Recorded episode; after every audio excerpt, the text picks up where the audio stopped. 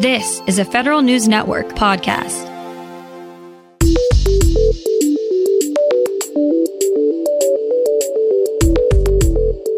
Coming up on today's federal newscast, a senator releases his hold on Trump administration nominees now that he says he has the info he was seeking.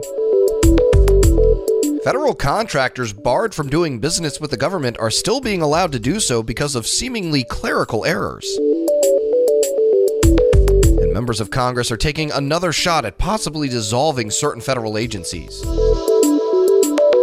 These stories and more in today's federal newscast.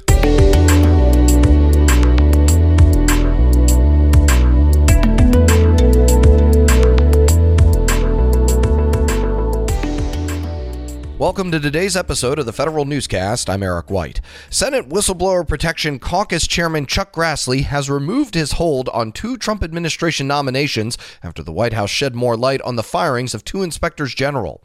Grassley earlier this month held up President Trump's picks for the director of the National Counterterrorism Center and the State Department's Undersecretary for Arms Control and International Security. But Grassley said the White House provided more details into the president's firing of IGs for the State Department and intelligence community. Meanwhile, Grassley has joined Senator Gary Peters in introducing the Securing Inspector General Independence Act. The bill would require any president to give Congress a detailed reason for removing any IG from office. Agencies are awarding contracts to vendors who have been suspended and debarred because of a simple data exchange shortcoming. A new report from the General Services Administration's Inspector General found the agency failed to update tools like GSA Advantage or eBuy in a timely manner when a contractor is excluded from federal work. Auditors say the data input problems range from agencies selecting the wrong classification type to simple mistakes like entering the incorrect addresses. The IG made two recommendations which GSA agreed with. The Green Building Advisory Committee drafted a letter to the General Services Administration recommending the federal landlord pilot renewable energy outleasing. Renewable energy outleasing means GSA would lease out unused space, such as rooftops and parking lots, to solar energy providers. Profits from the lease would go into the Federal Buildings Fund. The draft letter recommends three historic federal courthouses in North Carolina, Wisconsin, and Pennsylvania as good candidates for a pilot.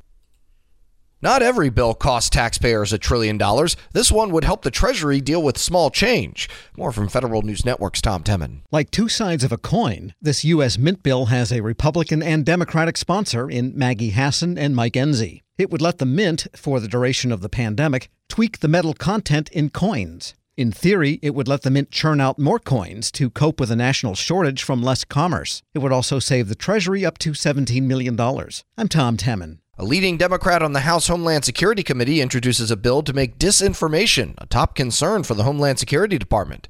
The Protecting Against Public Safety Disinformation Act would require DHS's Office of Intelligence and Analysis to study the impact of disinformation on Homeland Security threats.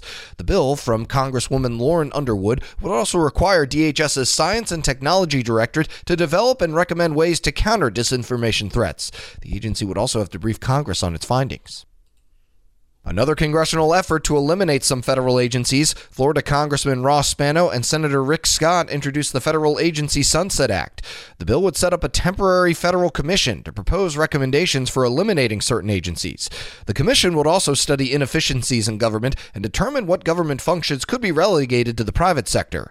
The bill would also allow the commission to fast track recommendations in Congress. Commissioners must introduce resolutions within 60 days of making proposals in Congress, and Congress must bring resolutions to the House and Senate floor for consideration within 90 days of introduction. A new survey is gauging just how ready industry is to help government get a zero trust environment. Federal News Network's Jason Miller has details. GSA and ACT IAC are assessing the products and services to help agencies improve cybersecurity through a zero trust framework. The agency and the Industry Association released a request for information to gauge contractors' maturity around zero trust. The seven questions focus on how products and services align with specific zero trust policies or requirements, as well as asking vendors to share current and future use cases as examples of implementation. This is the second phase of a joint effort to assess the current and future markets for zero trust. Jason Miller, Federal News Network. The Government Accountability Office is wondering just how accurate those annual cost of living adjustments for federal retirees really are. GAO says the Bureau of Labor Statistics can't be sure it has adequate data to produce consumer price indices. It's unclear whether those CPIs are truly reflecting what retirees pay, where they shop, and what they buy.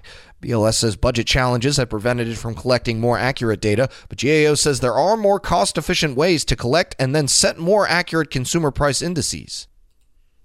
Two senators want to give TRICARE recipients some relief during national emergencies. Federal News Network Scott Maucione has more. Senators Roger Wicker and Kyrsten Sinema introduced a proposal to waive prescription drug copays for TRICARE beneficiaries during a national or public health crisis. The lawmakers say the proposal will help those who are unable to get to a military treatment facility to fill prescriptions. There's no copay at those facilities. TRICARE drug copays increased this year to try and offset some healthcare costs. The increase ranged from $3 to $10, depending on the drug and delivery delivery method.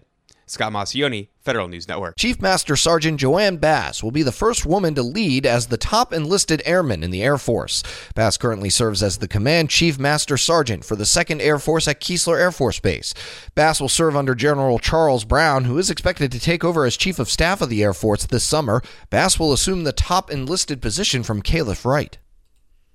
Thousands of workers at one of the Navy's largest private shipyards went on strike this morning. Federal News Network's Jared Serbu reports. Employees at Bath Iron Works voted overwhelmingly to reject the company's final contract officer and start picketing. It's the first strike in 20 years for Machinists Union Local S6.